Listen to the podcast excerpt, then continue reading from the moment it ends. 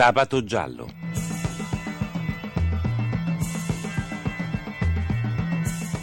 Casi irrisolti, misteri, delitti. Un programma di Cinzia Tani e Antonio De Robertis. Buonanotte ai nostri ascoltatori, benvenuti a una nuova puntata di Sabato Giallo. Buonanotte a Luciano Pecoraro che cura la parte tecnica del nostro programma. Vi ricordo che potete riascoltare e scaricare tutte le puntate di Sabato Giallo nel sito sabatogiallo.rai.it e potete scriverci a sabatogiallo.rai.it. Questa sera parleremo di un caso vecchio di ben 85 anni. Dal 1924 al 1927 a Roma si verificarono una serie di rapimenti, stupri e omicidi di cui furono vittime sette bambine. I sospetti si concentrarono su Gino Girolimoni, uno scapolo di 38 anni che fu arrestato nel maggio del 27. Nonostante il proscioglimento, la sua vita fu completamente distrutta. Un libro uscito recentemente dal titolo Un mostro chiamato Girolimoni di Fabio Sanvitale e Armando Palmeggiani e pubblicato dalla Sovera Edizioni riapre il famoso caso per analizzare un grave errore giudiziario e ripercorrere la caccia al più importante serial killer pedofilo del nostro paese. Ne parliamo con uno degli autori, Fabio Sanvitale, giornalista investigativo. Buonanotte Fabio. Buonanotte a voi. Un libro su Girolimoni 85 anni dopo. Qual è l'attualità di questo caso? Perché occuparsi di una storia degli anni venti? Valeva la pena di approfondire la, la, questa vicenda, se non altro perché sentivamo che non era stato detto tutto. E poi appunto perché l'innocenza di Girolimone ormai è un fatto accertato, ma l'intento mio e di Armando Palmegiani è stato quello di andare alla caccia del vero assassino. Esatto. Anche perché si tratta appunto di uno dei più clamorosi errori giudiziari mai fatti in Italia. Raccontiamo brevemente la storia di Gino Girolimoni, che accadde? Tra il 1924 e il 1927 sette bambine molto piccole, di un'età tra i 4 e i 6 anni, vengono aggredite e violentate a Roma quattro di esse anche uccise, tre invece riescono a sfuggire alla morte. La città precipita in un caos che oggi è difficilmente immaginabile. Uomini adulti non potevano più andare a passeggio mm. tenendo una bambina per mano, poi magari era il nonno per dire, certo. perché la gente li aggrediva, cose che avvenivano in pieno centro, per esempio accaddero in via Merulana. E come si arrivò a Girolimoni? Al termine di, di tutta una serie di, di falsi allarmi e di, di cacce a vuoto sostanzialmente, eh, si arrivò a Girolimoni nel 1927 perché Girolimoni corteggiava una signora, una buona signora borghese, perché Girolimoni cercava di farle arrivare, essendo la signora sposata, dei bigliettini tramite la sua cameriera, sì. la servetta, come sì. si disse, che aveva nove anni. Ah. Allora la servetta per ricevere questi biglietti, ma era una ragazzina di paese, si impaurì, lo raccontò ai padroni. Quelli pensarono che Girolimoni volesse abbordare la sì. servetta e misero di mezzo la polizia che fece degli appostamenti. In realtà non videro nulla perché lui non è che ci provò con la bambina naturalmente, ma fu sufficiente per avere una persona su cui concentrare un capro espiatorio. Un capro espiatorio. ecco. Ma invece il, il, famoso pastore protestante, voi come lo considerate nel vostro libro? Un, forse il colpevole oppure no? Il pastore protestante si chiamava Ralph Lionel Bridges, Bridges sì. era un inglese che viveva a Roma appunto perché lì faceva il, il, reverendo anglicano ed entra in questa storia perché quando Girolimoni è già in carcere, ormai sta per essere prosciolto, un commissario di polizia in servizio presso il Ministero degli Interni, Giuseppe Dosi, disse ma se Girolimoni non è il vero colpevole voglio trovare quello che è il sì. vero colpevole e lui puntò le sue attenzioni su questo reverendo anglicano per tutta una serie di ragioni che poi spieghiamo nel, nel libro. Ma secondo voi? Secondo noi in realtà non era neanche Bridges per diversi motivi. Ne dico due così al volo. Sì. Uno è che per almeno una parte dei delitti era talmente lontano il luogo in cui venivano sì. trovate le bambine che ci voleva veramente certo. la macchina e Bridges, questo non è sicuro, non aveva la macchina. Due, Bridges era a Roma da un tot di tempo, ma persino quando accentrarono le ricerche su di lui eh, Dosi e i suoi assistenti sì. si scoprì che in realtà non è che parlasse inglese ah, ecco. così bene e insomma abbordare delle bambine che parlavano solo romanesco esatto. era un po' difficile. Ma ehm, voi nel libro eh, date qualche indizio su chi potrebbe essere il colpevole? Noi abbiamo cercato in collaborazione con uh, gli esperti che hanno lavorato insieme a noi nel libro, uh, Giorgio Bolino, Ruggero Perugini e Chiara Camerani abbiamo proprio cercato di fare il più possibile un profiling del Ecco, vero colpevole, quindi di profiling. stringere le maglie perché il punto era questo, capire con la criminalistica di oggi Eh, sì. che cosa si poteva dire di un caso che non è Giusto. un caso freddo, un Ne, caso ne parliamo fra l'altro proprio con Chiara Camerani fra pochissimo, ma allora insieme ad Armando Palmeggiani continuerete a cercare dei casi da riaprire, da scrivere insieme? Sì, in questo momento stiamo proprio lavorando su- sui delitti della dolce vita, Ah. che sono un caso che tu conosci benissimo, Bebawi, Bebawi, certo. e Banninger. E benissimo, perfetto, allora aspettiamo che sia altri libri, ti ringrazio moltissimo, grazie a Fabio Sanvitale, buonanotte. Grazie a voi.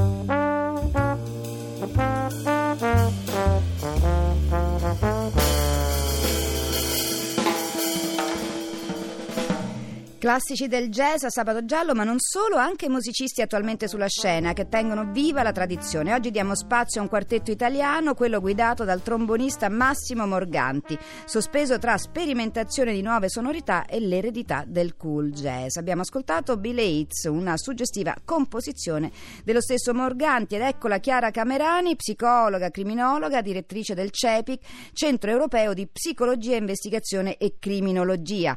Chiara, buonanotte. Buonanotte a voi. Ecco, allora, insomma, è possibile, eh, come dicevamo prima con Fabio Sanvitale, tracciare un profilo dell'aggressore a tanti anni di distanza?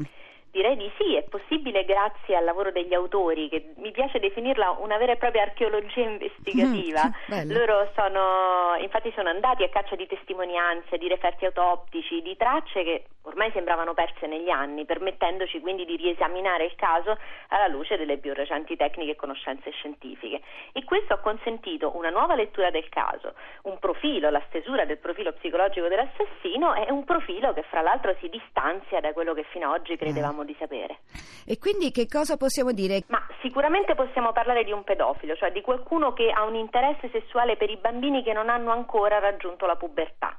Il nostro aggressore colpiva delle vittime appartenenti ad una fascia d'età dall'1 a 6 anni e aveva una preferenza esclusiva per le femmine. Anche questo lo sappiamo proprio grazie all'indagine degli autori, Sì. eh, che rivelano che almeno in un'occasione eh, diciamo, quest'orco abbia avuto possibilità di prendere un bambino ma abbia scelto effettivamente Ah, la sorellina. certo. Quindi questo comportamento eh, diciamo, ci dice che il suo interesse sessuale era definito in senso femminile, ma che rifuggeva tutti gli aspetti sessuali tipici della donna, quindi probabilmente le donne lo intimorivano, lo spaventavano troppo e suscitavano in lui paura, rancore, rabbia, lo vediamo nella modalità delle aggressioni. Ecco, qual è, qual è la- questa tecnica di adescamento che usava? La nostra esperienza con eh, progetti di prevenzione sulla pedofilia, fra cui sembra un gioco, eh, ci ha insegnato che allora come oggi conquistare la fiducia del bambino è molto molto semplice, specialmente quando parliamo di bimbi piccoli. Però ecco, dall'indagine degli autori emerge anche qui che l'aggressore aveva tentato approcci anche con bambine più grandi Ah. e in quel caso ha sempre fallito. Ah. Quindi che cosa ci dice? Che ehm, non aveva probabilmente delle grandi capacità relazionali, però sappiamo che era bravo a gestire gli imprevisti e a mantenere un grande sangue freddo. Quando per esempio veniva scoperto da qualche adulto in compagnia di una bambina, non si scomponeva, trovava una scusa e si allontanava. Il comportamento sulla scena del crimine qual è? da quello che ci dicono eh, i referti, eh, ci dicono che almeno due bambini avevano un fazzoletto attorno al collo e delle abrasioni sui genitali, quindi la predilezione per lo strozzamento manuale o meccanico che sia è tipica dei sadici sessuali, proprio certo. perché si può allentare e stringere la stretta, quindi questo è sicuramente un elemento importante. Non è un, un assassino, un aggressore che perde tempo a coprire i corpi, anche questo in criminologia ci dà delle informazioni, no? Certo. Perché abbandona le vittime quasi come atto di sfregio c'è una sola eccezione, una sola eccezione che poi si scoprirà nel libro, so- un solo caso in cui un corpo viene coperto dopo la brutale aggressione mm. e questo anche ha un aspetto criminologico molto interessante perché generalmente atteggiamenti di questo tipo, quasi di pietà in extremis, sono legati a vittime che sono conosciute. E, mm, ma è possibile però che l'autore di queste aggressioni eh, sia il prete indicato dal commissario Dosi? Non abbiamo abbastanza dati sul reverendo, ma da quel poco che sappiamo io direi che il comportamento di abuso che lui ha comunque nei confronti di altri bimbi è poco compatibile con il mm. modus operandi del nostro aggressore che era uno comunque metodico, ordinato, organizzato, invece eh, da quello che ci è arrivato a distanza di anni delle aggressioni, delle molestie de, de, del reverendo appunto erano molto caotiche, molto impulsive, tanto che aggredisce una bambina sotto gli occhi dei carabinieri, l'età è diversa, come diceva giustamente Fabio, eh, eh la vittima comunque era più grande, aveva nove anni e fra l'altro era una connazionale, quindi anche l'ostacolo della lingua ha il suo ruolo. Grazie a Chiara Camerani, buonanotte. Grazie a voi. Grazie.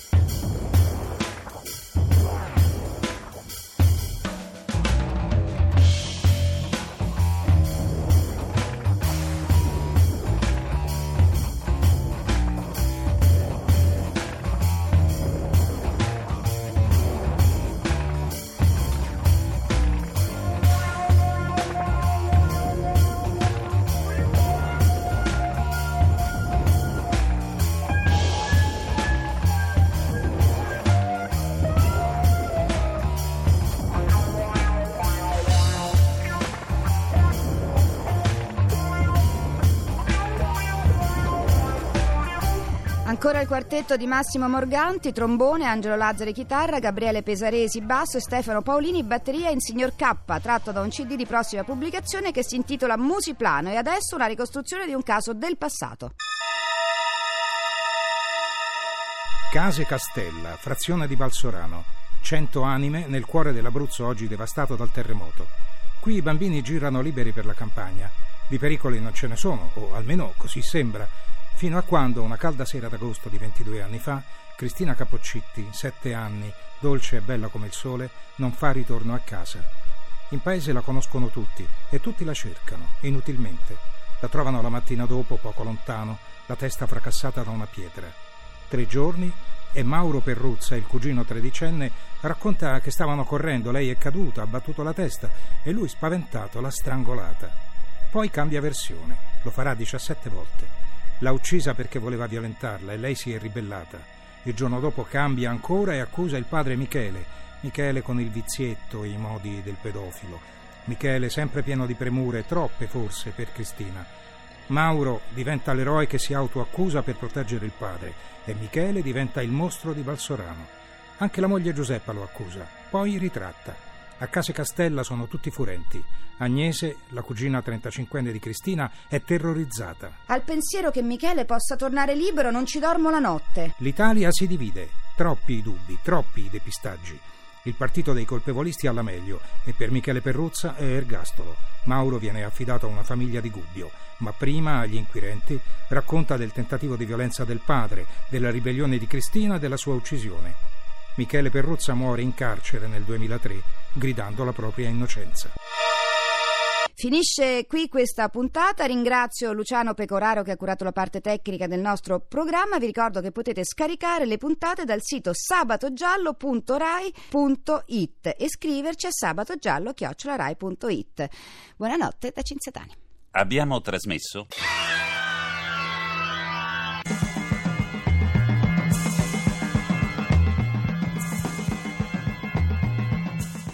Sabato giallo.